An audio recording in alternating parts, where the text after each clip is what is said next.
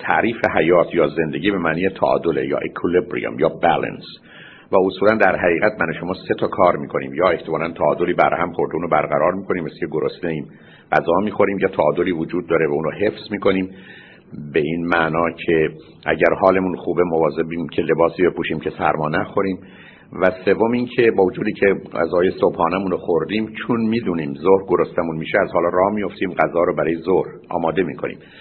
برخی از اوقات شاید در تحلیل نهایی ای بسا 95 99 درصد زندگی بسیاری از مردم همینه. تعادل برهم خورده رو برقرار کنن تعادل موجود رو حفظ کنن خودشون آماده کنن که اگر تعادلی برهم خورد بعدا بتونن اون رو برقرار کنن. بنابراین مفهوم حیات از نظر علمی در تحلیل نهایی یا زندگی به معنی اکولیبریوم یا تعادل یا بالانس یا توازنی. در حالی که انسان یه موجود تکاملی است. به این معنا که موجودی نیست که فقط در حد به وجود آوردن تعادل حرکت کنه درست مثل است که شما به کلاس اول که تشریف برید بعد از اینکه مطمئن شدید مطالب کلاس اول می‌دونید از کلاس اول می‌خواد برید دوم. یعنی میرید کلاس دوم که هیچی نمی‌دونید. وقتی دوم رو خوبی پشت سر گذاشتید میرید کلاس سوم. و بنابراین ما درست است که در چارچوب تعادل حرکت می‌کنیم. اما در انسان به دلایل بسیار و شاید حتی انگیزه رشد یا موضوع رشد یه تمایلی به سمت کمال وجود داره. بنابراین ما از کلاس اول به دوم و از دوم به سوم و از سوم به چهارم میریم.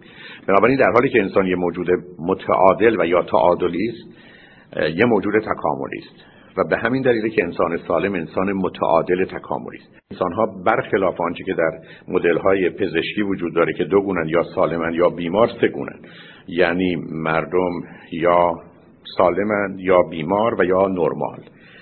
و مخصوصا وقتی به موضوع شخصیت می‌رسه که در حقیقت به نوعی انتقال فرهنگ و ویژگی های فرهنگی جامعه به درون فرد و داخلی کردن و درونی کردن یا internalize کردن یا آنچه که در جهت خارجی socialization یا اجتماعی شدن هست من و شما می‌تونیم یه موجودی باشیم که آدم نرمالی باشیم ولی آدم سالمی نباشیم. یعنی ما با نظام ارزشی و هنجاری جامعه یعنی با value and norm که در جامعه وجود داره هماهنگی و سازگاری داریم. اما اگر فرهنگ بیماری داریم بنابراین صفتی رو که من از فرهنگ گرفتم بیماری. نکته بسیار مهم این است که همه فرهنگ ها بیمارند و بنابراین به دلیل این بیماری که وجود داره مردمان اون فرهنگ و جامعه وقتی که با اون فرهنگ و جامعه سازگاری دارن بیمارن. بنابراین فرض بفرمایید اگر شما در مثلا آلمان تقریبا همه مردم یا بیشتر مردم آبجو می‌خورن و این یه پدیده فرهنگیه ولی به هر حال خوردن مشروبه به یه گرفتاری و بیماری و اعتیاد.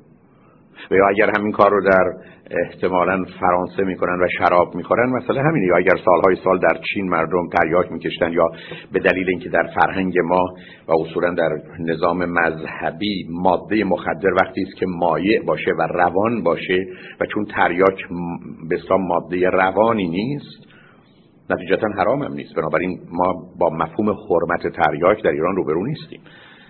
و به دلیل اینکه حرمت نداره خیلی راحت می‌تونه در جامعه جا بیفته.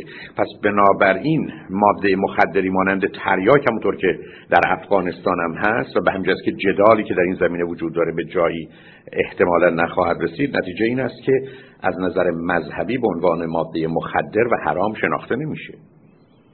و وقتی که شما به همچین صورتی بهش نگاه می‌کنید میشه خیلی راحت فهمید که ای بسا کشیدن تریاک به عنوان یه پدیده حتی فرهنگی و یا یه جست اجتماعی می‌تونه باشه.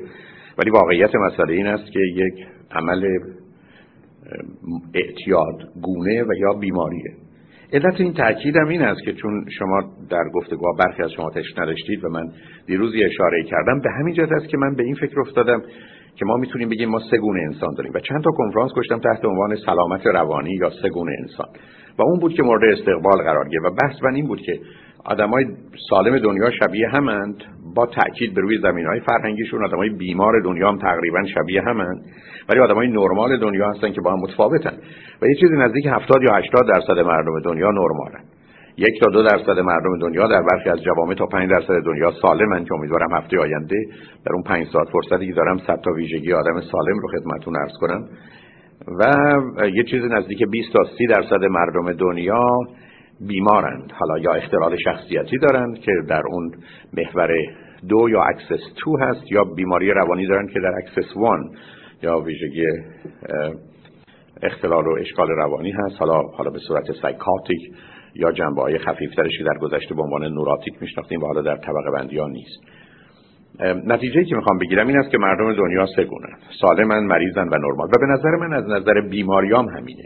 یعنی شما وقتی حتی به افسردگی می‌رسید شما با یه آدمی روبرو هستید که افسرده نیستید با یه آدمی روبرو هستید که افسردگی داره با آدمی هستید که دیسفایمیا داره نوع خفیف افسردگی داره با آدمی هستید که یه مقدار فقط گرایش های افسردگی داره.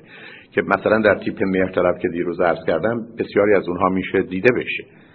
یا حتی برخی از اونها به صورت شدیدتر در تیپ عزلت طلب که امروز به اشاره خواهم کرد. به حال مایل هستم برای شما این که لطف کردین اینجا تشکرید این توضیح داشته باشم که من فکر می‌کنم این گفتگوی سالم و نرمال و بیمار کار رو درست می‌کنه. نتیجتا این آدم سالمه که احتیاج به دکتر داره و این آدم نرماله که میره دکتر. اتفاقا آدم بیمار نمیره و حتی می‌دونیم مشخصه جهانی یا یونیورسال اسکیزوفرنی که معنی جنون هست و دوپاره شدن مغز این است که معتقد من سالمم بقیه بیمار. و این نشون دهنده این است که روزی که شما میپذیرید برید پلوی روانشناس و روزی که می‌خواید کار روان درمانی را انجام بدید نشانه سلامت شما و نشانه نرمال بودن شماست. در حالی که نرفتنتون دقیقا نشانه بیمار بودنه. و به است که خطی رو یا گفتگوی رو که روی خط رادیو تلویزیون اعلان کردم این بود که مسئله رفتن پلو روانشناس یعنی حمام روانی. و همه ما حداقل هفته یه دفعه احتیاج به این حمام روانی داریم. علت اینکه کثیف میشیم. پس رفتن پلوی روانشناس نشانه سلامتی و حتی نظافت ماست. و این هیچ ارتباطی به مسئله بیماری و گرفتاری یا جنون ما نداره. به همین جهت است که در 28 سخنرانی که هست علاوه بر اینکه دوستان و سروران خوب و عزیز من بدن که اون قسمت کار مشکل است و سخت به موضوع بیماری های شخصیتی یا درستتر چون دیزیز نیست دیسوردر هست اختلالات شخصیتی توجه دارن و دو تا قسمت اون رو به دلایلی که مرتبط به کار خودم بود ناچار خواستم که خودم دربارش صحبتی داشته باشم اما قسمت شخصیت سالم رو که سالهاست به هر حال کمی روش کار کردم و به این نتیجه که آدم سالم صد تا ویژگی یا characteristic یا صفت داره trait یا characteristic این رو هفته آینده توی روز شنبه و یک شنبه اون صد تا رو عرض خواهم کرد و اون وقت است که تکلیف کار روشن میشه سالم هستیم یا نیستیم. و وقتی که می‌رسیم به شخصیت نرمال شخصیتی است که در جامعه ایرانی است و بنابراین بار فرهنگ و جامعه ایران رو داره. یعنی نرمال ایرانی با نرمال امریکایی و ژاپنی متفاوته در حالی که سالم و مریض ایرانی و امریکایی با هم تفاوت چندانی نداره. ولی اون چی که اهمیت داره این است که تیپ برتری طلب در حقیقت نوعی پاسخ به مسئله محبتی است که در برنامه دیروزم با آگاهیتون رسوندم. چون به نظر می‌رسه که مردم دنیا فقط دو نوعن. یا خود دوستند سلف لاو و یا خود ناپسندند که در مفهوم نهایی خودش به عنوان سلف هیترد یا تنفر از خود می‌رسیم یعنی مردم دنیا یا خود دوستند یا خود ناپسند. اما افراد خود ناپسند به دو گونه زندگی می‌کنن. یکی به صورت خود ناپسند که من کسی نیستم ارزشی ندارم اهمیتی ندارم فایده ای ندارم. به درد نمی‌خورم. و یا اینکه درست برعکس من از همه بهترم از همه برترم از همه بالاترم. و همون گونه که دیروز عرض کردم به نظر می‌رسه که برخی از ما که خود ناپسندیم و در حقیقت مانند یک موش زیر دست و پای همه حرکت می‌کنیم و همه رو میلیسیم ولی نگران این هستیم که بر روی ما پا بگذارن بسیاریمون با سرعت پوست شیر و ببر و پلنگی رو پیدا می‌کنیم. و کوشش می‌کنیم که خودمون رو به صورت شیر و ببر و پلنگ نشون بدیم تا اینکه از بزرگی و توانایی هایی که احتمالا این موجودات دارن دیگران رو بترسانیم. و به همین است که تیپ برتری طلب گرچه ظاهرا خودش رو برتر و بالاتر می‌بینه که بهش اشاره خواهم کرد در تحلیل نهایی در شرایط سخت و مشکل به یک بار فرو میریزه. و به همین جهت است که وقتی بحث درباره شخصیت هست شخصیت به عنوان پرسونا در حقیقت یه ماسکی است که در یونان قدیم بر روی صورت میگذاشتند وقتی که برنامه تئاتری رو اجرا می‌کردند. و بنابراین اون رویه سطحی اون جنبه اجتماعی اون مرحله که من و شما با دیگران در ارتباط هستیم و نشون میده در حالی که امروز حداقل می‌دونیم پنج لایه شخصیتی وجود داره و اون زمانی که شما به لایه سوم و چهارم می‌رسید که به مقدار زیادی خود فاقعی فرد خودش رو نشون میده شما یا آدم برتری طلب رو در اونجا ضعیف و زبون می‌بینید. بارها در کار روان درمانی و تراپی زن و مردی که در جلسات اول می و فرمان می‌دادند و دستور می‌دادند و انتظار داشتند و حمله می‌کردند و به نوعی حالت حتی پرخاشگری داشتن وقتی کار ارتباطیشون به جایی می‌رسید که احتمالا با خطر جدایی یا مسائل و مشکلات دیگری در این زمینه همراه می‌شد به اکباره میشکستند و زانو می‌زدند و گریه می‌کردند و التماس می‌کردند. و این چیزی است که شما در اختلافات زناشویی فراوون می‌بینید که چگونه در رو باز می‌کنه و گورتو گم کن و چی به تو احتیاج داره و هر غلطی می‌خوای بکنه هر جایی می‌خوای برو. اما وقتی که با مسائل و مشکلات جدی روبرو میشه به اکباره می‌بینید شما یه موجود ضعیف و حقیری است که حالا همه کار می‌کنه. برای که حتی قسمتی از حرفایی که گفته پس بگیره چه رس به اینکه در رفتارش و یا خودش تج نظرهای اصولی و اساسی بکنه. بنابراین تیپ برتری طلب در حالی که ظاهرا ویژگی هایی داره که کمی به سمت تیپ سالم نزدیکه و کمتر از تیپ مهرطلب گرفتاری های مشخص روانی داره ولی این فقط در سطح و روی است و بنابراین در شرایط سخت و شدید به یک باره این وجودی که با مقداری مکانیزم های دفاعی سقف وجودی خودش رو نگه داشته وقتی فرو میریزه خیلی بیشتر و بدتر آسیب میده و به همین که اصولا میزان رفتار ضد زندگی anti life behavior و یا حتی خودکشی در این گروه به مراتب بیشتر از تیپ مهرطلب و یا حتی عزلت طلبه بنابراین ما درباره تیپی می‌خوایم صحبت بکنیم و چهل تا ویژگی و مشخصش رو خدمتون عرض می‌کنم که توجهتون رو به این نوع افراد در جامعه جلب کنم. و همطور که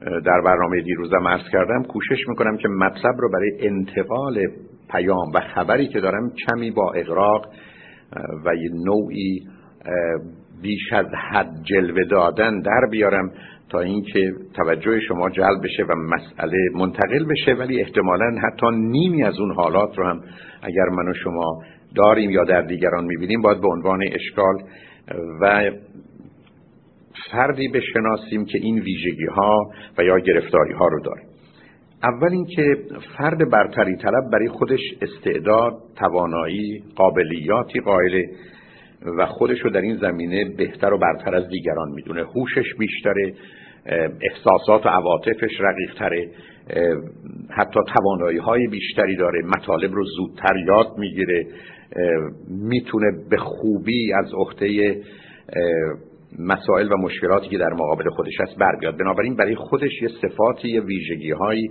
یه توانایی هایی یه استعدادهایی قائل هست که واقعا درونی است و بیش از اون حدی است که حتی یک فرد واقع بین می‌تونه در او ببینه اما او درباره خودش چنین نظر و عقیده ای داره. دوم اینکه فرد برتری طلب این تصور و توهم رو داره که از عهده همه کارها برمیاد. یعنی همونطور که مهندس خوبیه دکتر خوبی هم می‌تونست باشه نقاش خوبی هم می‌تونست باشه و این بسا سیاست مدار خوبی. یعنی کاری نیست که او نتونه بکنه و بنابراین از وسط همه کارها یکی رو برگزیده ولی توان انجام همه کارها رو داره.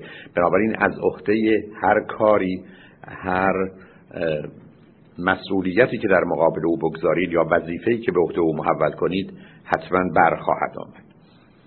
سوم فرد برتری طرف انگیزه هاش یعنی آنچه که به عنوان موتیویشن هست رفتارش و هدفش در چارچوب کسب برتری است. یعنی به این دلیل در این مسیر میفته و این چرایی و موتیویشن به این دلیل در او به وجود میاد که از طریق رسیدن به اینجا می‌تونه امتیازی داشته باشه و یا برتری پیدا بکنه در عین حال هدفهایی رو انتخاب می‌کنه که در مقام مقایسه با هدفهای دیگه کاملا برتری و امتیاز او رو نشون میده.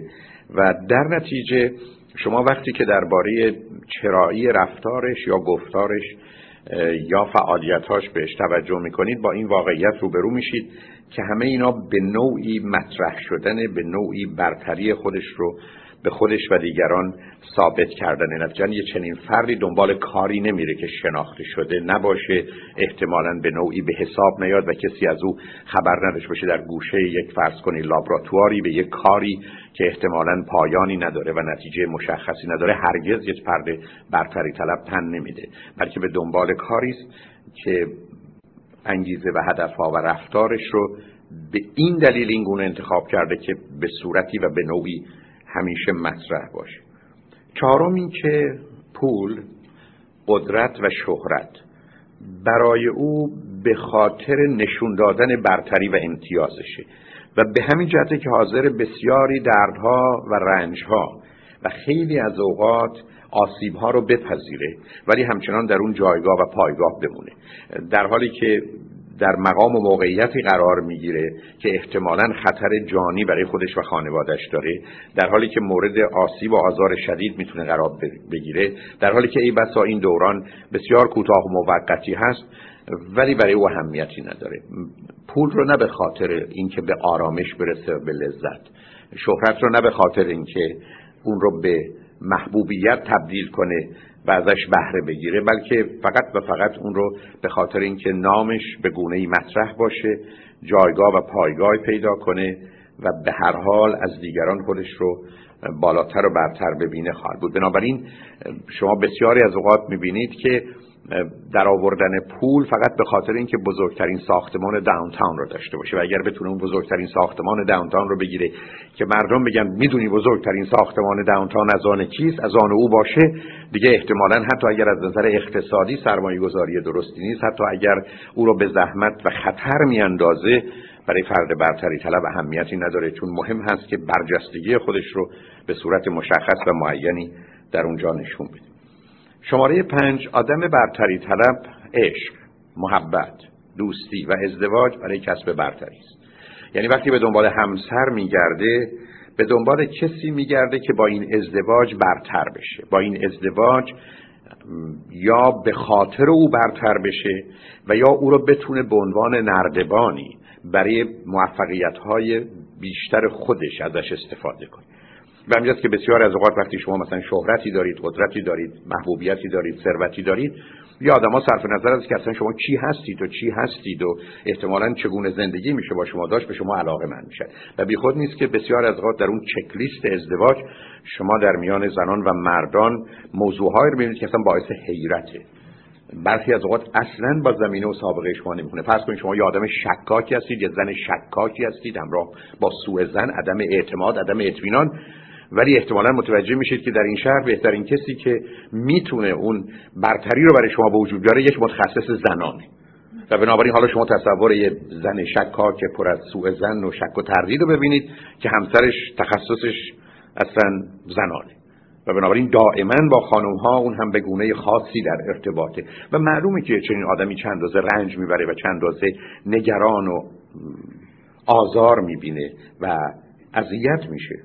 اما از اونجایی که در این شهر احتمالا پولدارترین و یا برترین و بهترین یه چنین آدمی هست خودش رو به یه چنین خطری میاندازه. و اینجاست که در بسیاری از موارد شما متوجه میشید که بسیاری از مردمان برتری طلب در مثلا ازدواج یا دوستی چنین می‌کنن. حتی شما در مدارس امیدوارم به کسی بر نخوره. شما می‌دید در حالی که مثلا دانشجوی خیلی کوچولو و کوتاهی هستید احتمالا دوست شما قد بلندترین دختر یا پسر مدرسه است.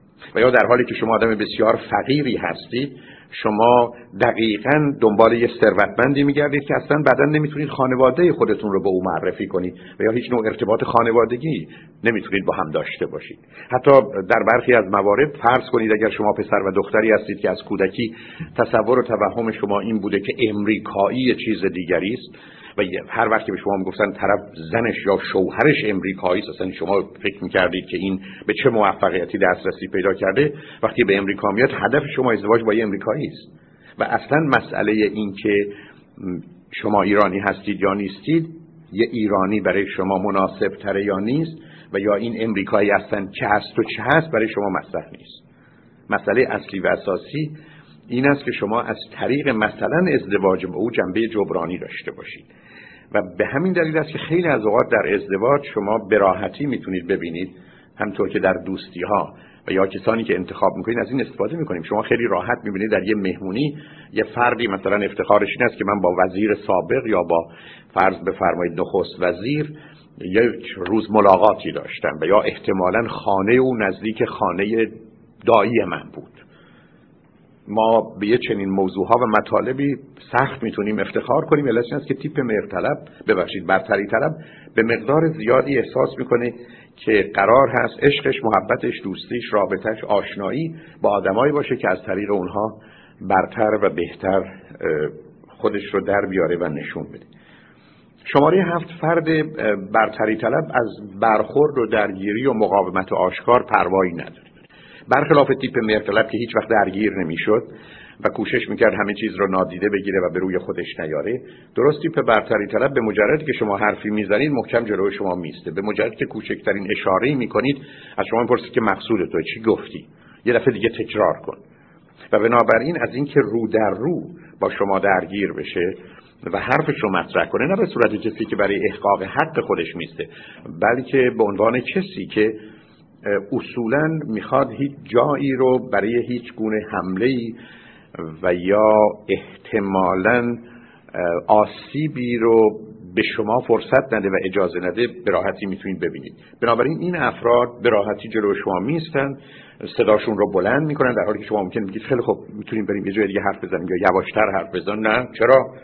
یه چیزی گفتی حالا با جوابت هم بشنوید و مخصوصا برای تیپ مهرطلبی که دائما می‌خواد ظاهر رو حفظ بکنه و مایل به این هست که هیچ وقت صدایی در نیاد این گرفتاری و البته این نکته کنم که بسیاری از اوقات تیپ مهرطلب برتری طلب رو به برتری طلب مهرطلب رو برای ازدواج انتخاب می‌کنه و از همینجاست که یک جدال دائمی پنجاه ساله شما می‌تونید در یک خونه داشته باشید. البته علتش این است که تیپ مهرطلب به دنبال یک کسی است یعنی به دنبال این آرزوست که یه روز بتونه برای خودش بیسته و چون چنین کاری نمی‌تونه بکنه پس میره همسری انتخاب می‌کنه که او چنین هست. و درست تیپ برتری طلب چون می‌خواد همیشه فرمانده و فرمان دار باشه به دنبال کسی میگرده که او رو بتونه به نوعی قبول کنه و تحمل کنه. ولی معلومه که در حالی که این ارتباط از درون به دلیل ویژگی های روانیشون می‌تونه به هم پیوند بخوره. در بیرون دائما اونها رو در معرض تضاد قرار میده و به همین که با وجودی که ممکنه با مسائل و مشکلاتی روبرو بشن و از هم قهر کنند و جدا بشن دوباره بعد از مدتی برمیگردن برای که همچنان بسیاری از نیازها و یا کمبودها و احتیاجات خودشون رو می‌تونن از طریق ارتباط با دیگری به دست بیارن. مورد شماره هشت تیپ برتری طلب. از ضعف و ضعیف بدش میاد. درست برخلاف تیپ مهرطلب وقتی شما در مقابل آدم برتری طلب ناله می‌کنید گریه می‌کنید احتمالا خودتون رو کوچک می‌کنید. نظر او راجع به شما بسیار بد میشه. اصولا از ضعف و ضعیف بدش میاد. احساس می‌کنه که با یه موجود حقیر بیچاره‌ای در ارتباط هستم و برخلاف تصور نسبت به شما حالت همدردی و سمپتی نداری بسیار از اوقات شما می‌بینید که رفتید بر روی کسی درد دل کردید مشکلاتتون رو گفتید. تازه با شما از در خشم و عصبانیت در اومده. تازه شما رو مورد حمله و حجوم قرار داده و بر روی زخم شما نمک باشیده به همین جهت است که اصولا از ضعف و ضعیف بدش میاد. و بنابراین کسانی که دکانشون است که هر جا که میرن بلا فاصله شروع می‌کنن صحبت از بدبختی و بیچارگی و واموندگی خودشون کردن و از این طریق کوشش می‌کنن نظر دیگران رو جلب کنن و ترحم دیگران رو برانگیزن که غالبا در خصوص تیپ مهرطلب که بیش از نیمی از مردم ایران کار می‌کنه درست وقتی که در مقابل این افراد می‌گیرید با اظهار ضعف و زبونی و بیماری و بدبختی و بیچارگی خشم اونها رو برمیانگیزید. و اگر از نظر روانی بخواید بدونید چرا؟ به خاطر اینکه ته وجودشون دقیقا خودشون همین هستن.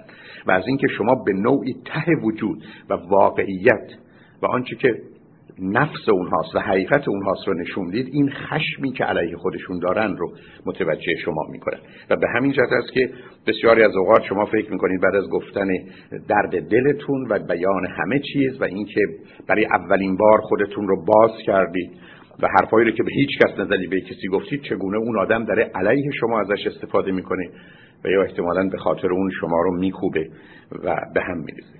شماره نه آدم برتری طلب همیشه انتظار داره که بهش توجه بشه. یعنی نمی‌تونه بیاد اینجا و شما بهش توجه اطلاع نکنید. همیشه توقع و انتظار داره و این توقع و انتظار رو به صورتهای مختلفی انجام میده و احترام کامل می‌خواد. یعنی اگر جلو پای یک نفر شما بلند شدید تیپ برتری طلب انتظار داره که جلو پای من هم باید بلند بشه. چطور شد جلو پای اون بلند شدی و جلو پای من بلند نشدی؟ چطور شد که با اون دو دفعه تعارف کردی؟ بفرمایید سر شام و من فقط یک بار. و بنابراین خیلی راحت می‌تونه با واکنش هایی که دیروز آقای دکتر هم بهش اشاره کردن حتی به عنوان یادم بزرگسال قهر کنه و بگه من غذا نمی‌خورم یا سیرم یا غذامو خوردم و شما در حالی که می‌دونید همه اینا دروغه و خودش هم این رو می‌دونه پاش محکم می‌تونه بیسته برای که توجه کامل و احترام کامل رو می‌خواد و پر از توقع و انتظاره و به همین که شما با یک دعوت نکردنش و یا یک دعوت دیر از او کردن می‌تونید کاملا برای خودتون یه دشمن بسازید. زیرا اون رو به نوعی به عنوان دشمنی و حمله از جانب دیگران تلقی می‌کنه. شماره ده این هست که این افراد در تحلیل نهایی انسانهای دیگر رو کالا و شی می‌بینن. Commodity and goods. یعنی به انسان به عنوان شی نگاه می‌کنن به عنوان یک پدیده ای که حس و احساسی نداره و اهمیتی نداره. اینا معمولا وقتی که در مراکز قدرت قرار می‌گیرن چه در سیستم های اقتصادی کمتر ولی سیاسی و مذهبی بیشتر به راحتی از اینکه یه میلیون نفر کشته بشن هم اهمیت نمیدن استدلال اینکه هدف وسیله رو توجیه می‌کنه رو دارن و بنابراین آماده هستند در اینکه مقدار اشیا از بین برن. حالا این خونه خراب بشه اون صندلی شکسته بشه این چهار تا آدم هم بمیرن. چه اهمیتی داره؟ یعنی انسان براشون شیء کالاس کامادیتی گودز و نه شخص نه یه موجودی که با خودش حرمت و کرامتی داره. و متاسفانه این تو ازدواج هم دیده میشه. یعنی بسیاری از اوقات نگاهی که مردم به همسرشون می‌کنن فقط به عنوان شیء و کالاست یعنی یه وسیله مصرفی هستی تو برای من. و این رو در دوستی ها هم شما می‌بینید. یعنی آدمایی که دیگران رو فقط به عنوان یه ابزار و وسیله برای خودشون استفاده کنن. به همین که با وجودی که ممکنه با شما روابط طولانی داشته باشن با وجودی که صدها و هزاران ارتباط دارن وقتی به عمق ماجرا نگاه می‌کنید می‌بینید درش مسئله انسانی خود او و شما مطرح نیست. شما کالایید. شما در حقیقت نردبانی هستید برای که او بالا بره. و بعد از اینم که بالا رفت با زدن یه لگت شما رو پایین میاندازه که مبادا نه شما بالا بیاد نه کسی دیگری بالا بیاد. این اون چیزی که حتی برخی از اوقات متاسفانه شما می‌تونید ببینید که بسیاری مثلا ازدواجشون از ایران به امریکا در حقیقت فرد رو به عنوان بلیت هواپیما و یا گرین کارت در آوردن. یعنی تو ارزشت فقط به عنوان هواپیمایی است که منو به امریکا میاره و گرین کارتی است که در اختیار من این فقط هدف توست. یا بسیاری از آدم‌ها با کسانی ازدواج می‌کنن و از طریق اونا مثلا درس می‌خونن که متاسفانه در دختر خانما بیشتر دیده میشه که تو منو ببر بعد بذار من درس سبا بخونم. و حالا که درسمو خوندم و من دکتر شدم حالا که من دیگه تو رو نمی‌خوام. من تا زمانی تو رو می‌خواستم که دیپلمه بودم. و تو برای من دیپلم خوب بودی اما نه برای من دکتر. و اینجاست که بسیاری از اوقات شما عمق فاجعه ها رو می‌تونید ببینید. و متاسفانه بسیاری از ما نگاهی که به خودمون و دیگران داریم کالا و شیه. این تصور رو نفرمایید که من نگاه هم به شما به عنوان کالا و شیه. من خودم رو هم کالا و شیه بودم به همجاز که یک دونه تار موی سفید یک دونه چروک به اکباره من رو به عنوان یک کالای مصرف شده کالای شکسته کالای بیارزش در میاره و این همون گرفتاری است که بسیار از اوقات شما در فرهنگ می‌بینید که فردی با یه ازدواج حالا دیگه به درد نخوره.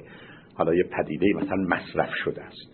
علتش این است که اصولا در بسیاری از فرهنگ ها حتی در ارتباطات دیگر یا در ویژگی روانی دیگه انسان ها به عنوان انسان نیستند و به عنوان شخص و فرد مطرح نیستند به عنوان کالا و شی مطرح.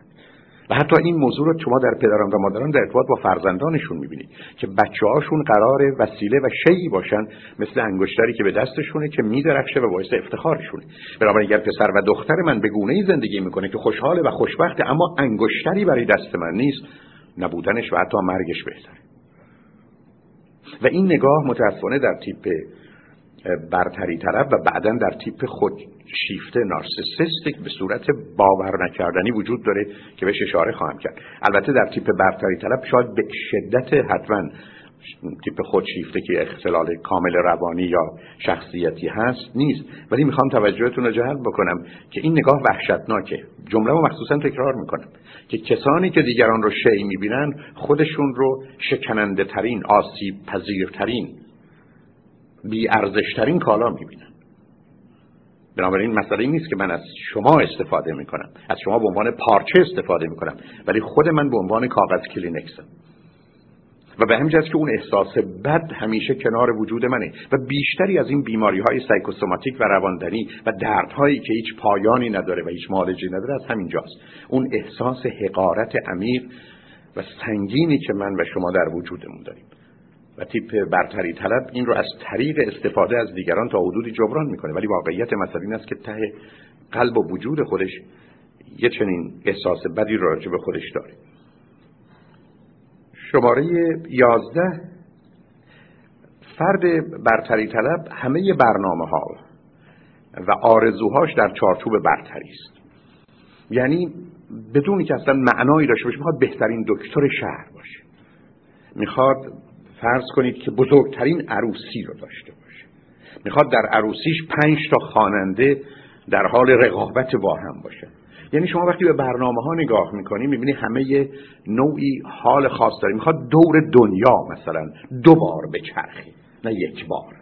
و شما می‌بینید که در همه اینها نوعی از اینکه من با دیگران مختلف و متفاوتم و امتیاز و برجستگی دارم میشه اونها رو دید. بنابراین هدفها برنامه ها نقشه ها همه در مسیری است که برای او می‌خواد برتری به وجود بیاره. به همین که خیلی از اوقات من دوستانی رو دارم که مثلا حرفش است که من سال یک مهمونی میدم. ولی یه مهمونی میدم که تا یک سال مردم راجبش حرف بزنن. بنابراین اون مهمونی هم که میده که غالب اوقات شما اصلا حیرون میمونید چه خبره. حتی آدمها رو به صورت عجیب و غریب از جاهای عجیب و غریب دعوت می‌کنه. آدمایی که اصلا به هم نمی‌خورن. کارهایی رو در اونجا می‌کنه که هیچ ارتباطی نداره. از یه طرف ببخشید روزخانی می‌ذاره. از یه طرف مثلا فرض کنید که رقص عربی داره. ولی خب می‌خواد همه رو یه جوری قانع کنه. این همون حرفی است که برخی از تو این رادیو تلویزیون ها زده میشه که ما می‌خوایم یه برنامه‌ای داشته باشیم همه رو جلب کنیم. خبر ندارن روزی که می‌خواید همه رو جلب کنید همه را از دست می‌دید. به همین که آدم قراره position ش و کارش و وضعیتش مشخص باشه کجا ایستاده چه می‌کنه. تیپ برتری طلب هر جا لازمه همه کار می‌کنه. آدم برتری طلب همیشه تعهداتی می‌کنه قرارهایی می‌ذاره برنامه رو شروع می‌کنه بیش از حد توانایی خودش. و البته بسیاری از اوقات حتی می‌تونه در این زمینه موفق بشه یا برنده بشه چون لغت موفقیت رو من به کار نمی‌برم. برنده بشه و بتونه اون رو به دست بیاره. و باز به همین است که در بلند مدت با وجودی که زمین خورده آخر کار از همه می‌تونه در زمین بلندتری قرار گرفته باشه. ولی اصولا یه چنین تیپی همیشه بیش از حد تواناییش و امکانش قبول می‌کنه و انجام میده. یعنی اگر یه خونه ای داره که فقط ظرفیت سی نفر داره حالا 50 نفر مهمون رو دعوت می‌کنه. و اگر احتمالا توانایی انجام یه کاری رو داره حالا اگر شده 18 ساعت یا 20 ساعت هم شده کار می‌کنه تا خودش رو در مسیر رسیدن به اون کار کمک کنه. شماره 13 تیپ برتری طلب هر جا میره همه رو باید به یه نوعی مجذوب خودش بکنه.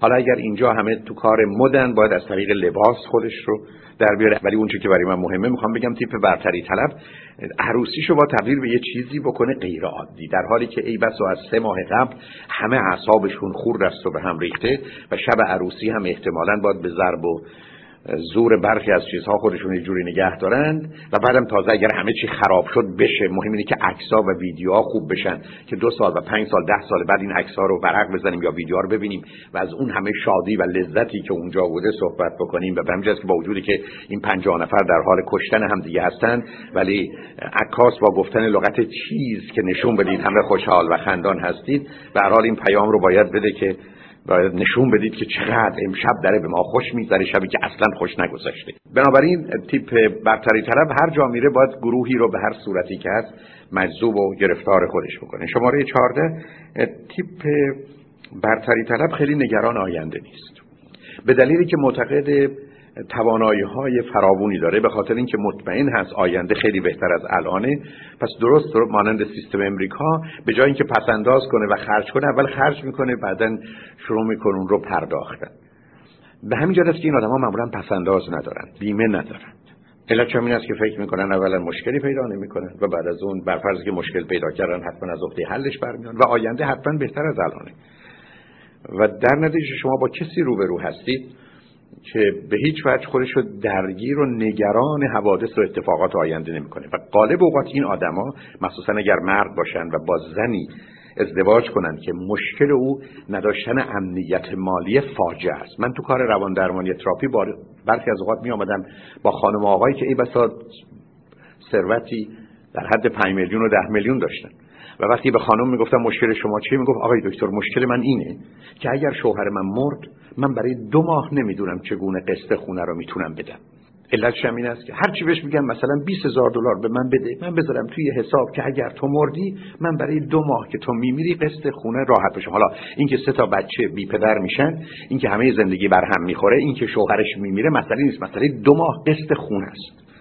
که مثل اینکه به همه چی به هم میریزه. تیپ برتری طرف اصلا پسنداز نداره. اصلا به فکر آینده نیست. اصلا این مسائل خندهدار می‌تونه در حالی که درست تیپ مهرطلب یا تیپی که نگران وضعیت مالیه بسیاری از اوقات وقتی بچه ها یک ماه هستن برای روز پیری اونها پسنداز رو شروع می‌کنه و این همون بازی است که شرکت های بیمم را انداختن که البته اگر اوضاع خیلی خراب شد با یه اعلان ورشکستگی اگر مخصوصا کمک بخش دولتی نباشه به هر حال آینده شما رو به همون آینده تیپای برتری طلب که نگرانی هستن تبدیل می‌کنه. شماره 15 تیپ برتری طلب ظاهرا بینیاز خودش رو نشون میده و بینیاز هست. می‌دونید که بعدا وقتی به فرد سالم می‌رسم اشاره خواهم کرد که فرد سالم دو تا ویژگی داره. از یک طرف نیازهای دیگران رو برآورده می‌کنه. از یک طرف به همه اجازه میده که احتیاجات و نیازهای او رو برآورده کنه. شرط سلامت روانی این است که منی که لذت می‌برم از اینکه نیازهای شما رو برآورده کنم به شما هم اجازه بدم که لذت ببرید از اینکه نیازهای منو برآورده کنید. تیپ برتری طلب هرگز چنین چیزی رو نمی‌خواد حرفش این است که من نیاز تو رو برآورده می‌کنم اما تو کی هستی که نیاز منو برآورده کنی و من آدم ضعیفی مثل تو نیستم که احتیاج نیازی داشته باشم که تو بخوای اون رو برآورده کنی.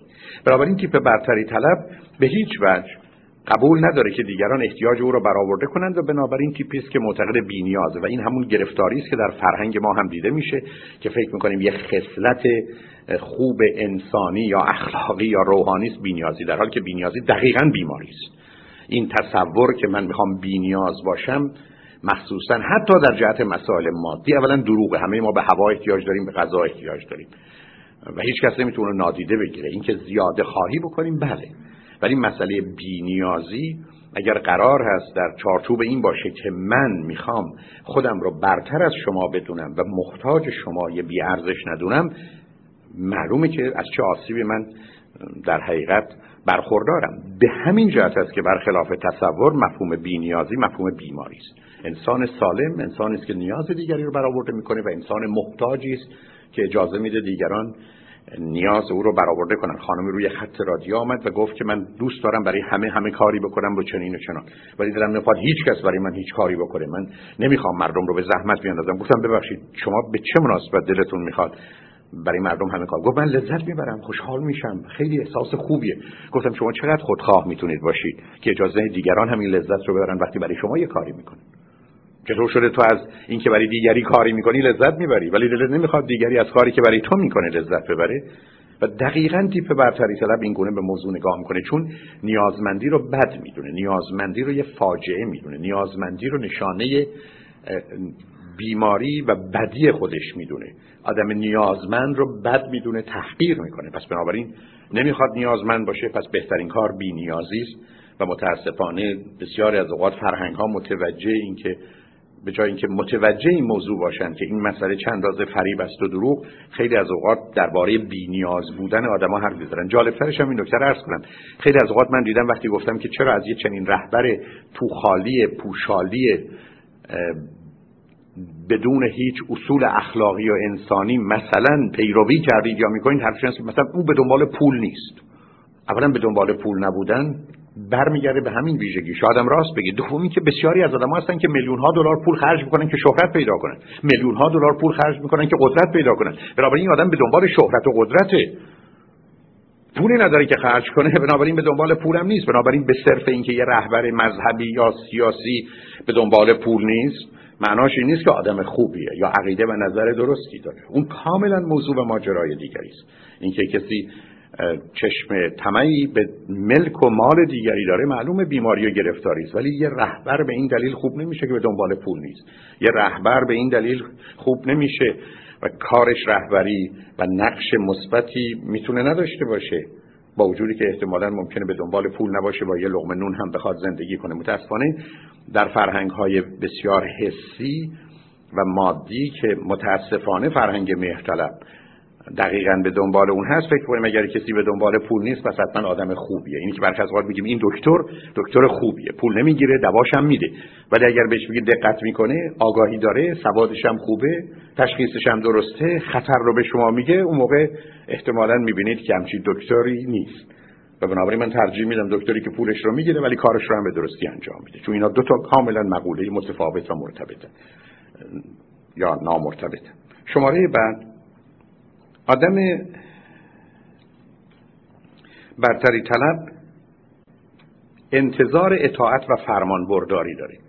یعنی از شما می‌خواد که فرمان ببرید و اطاعت کنید. برش اون مهمه.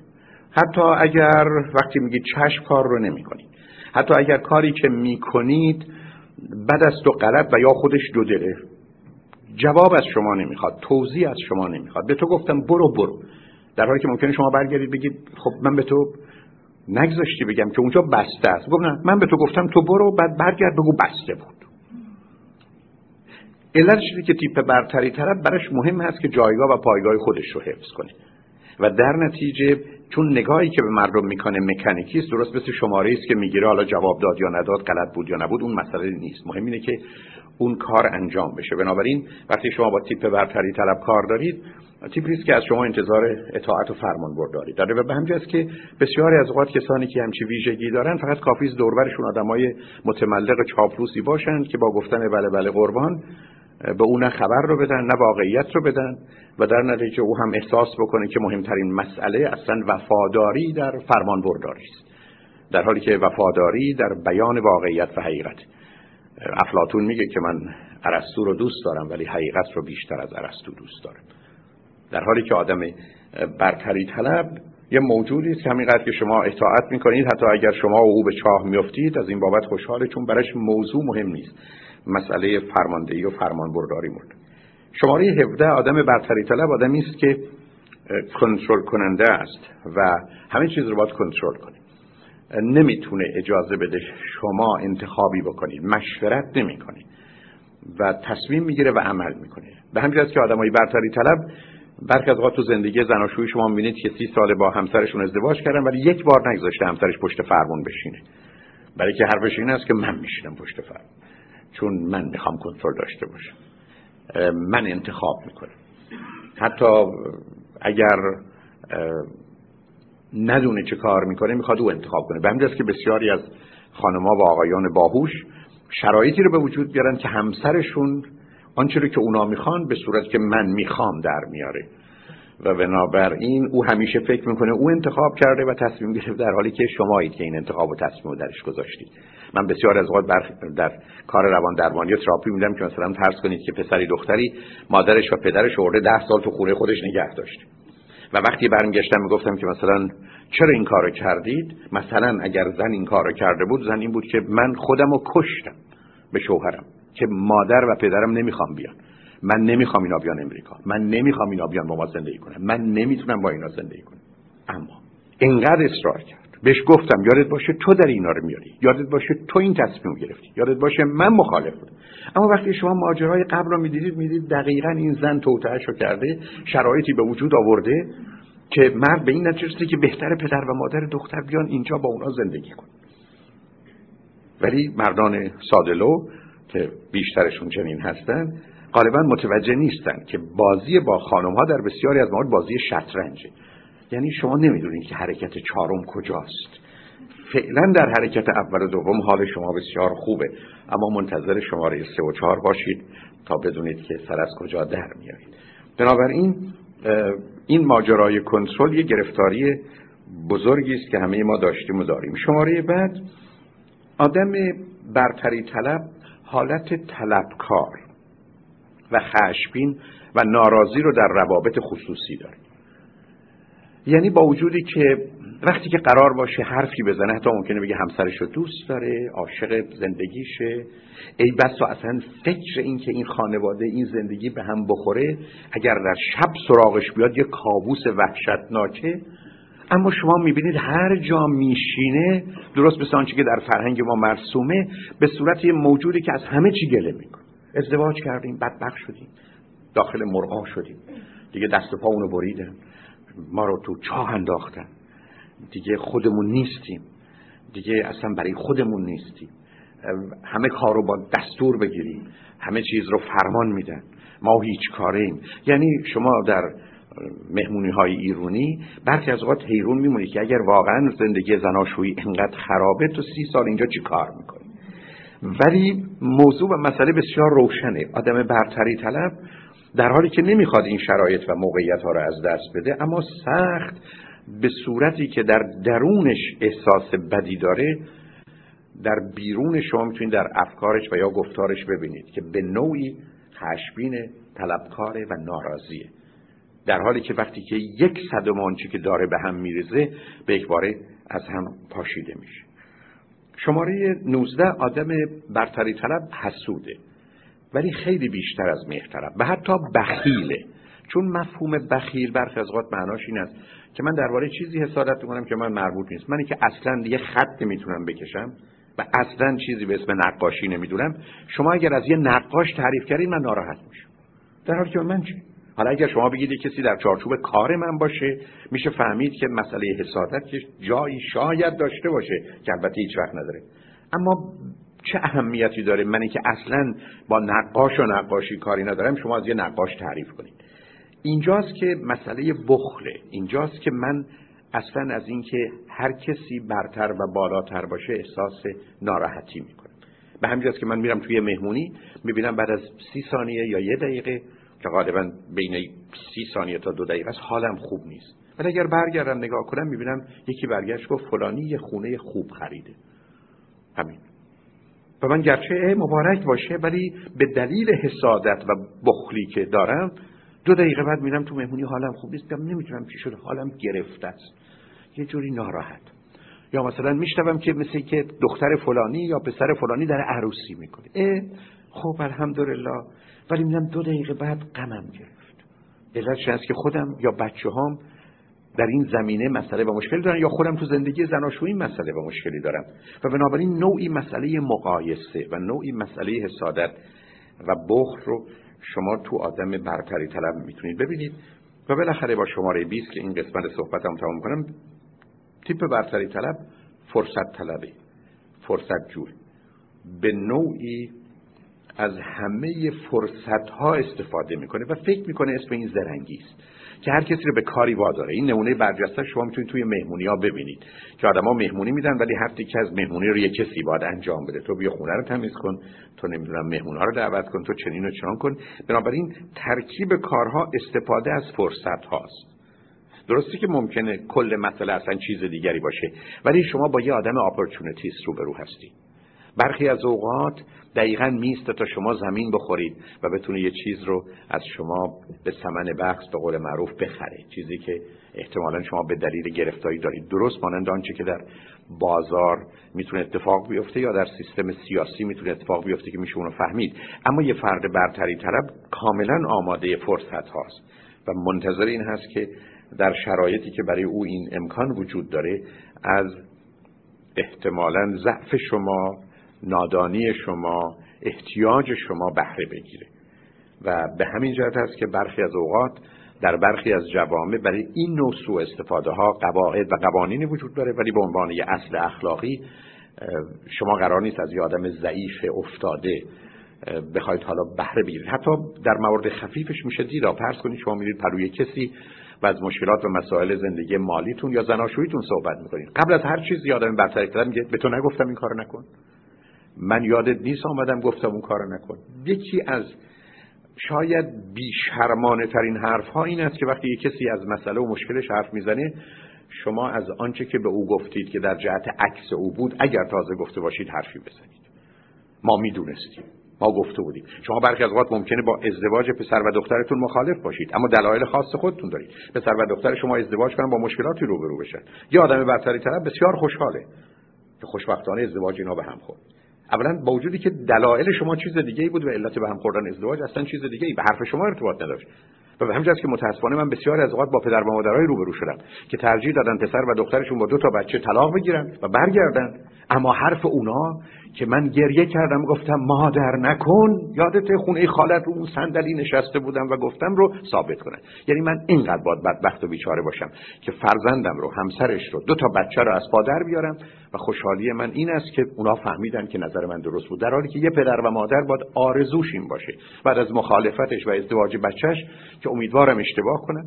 و با تمام نیروش بره تمام علل و عواملی که فکر می‌کنه ممکنه زندگی اونا رو برهم بزنه درست بکنه تا اون اتفاق نیفته.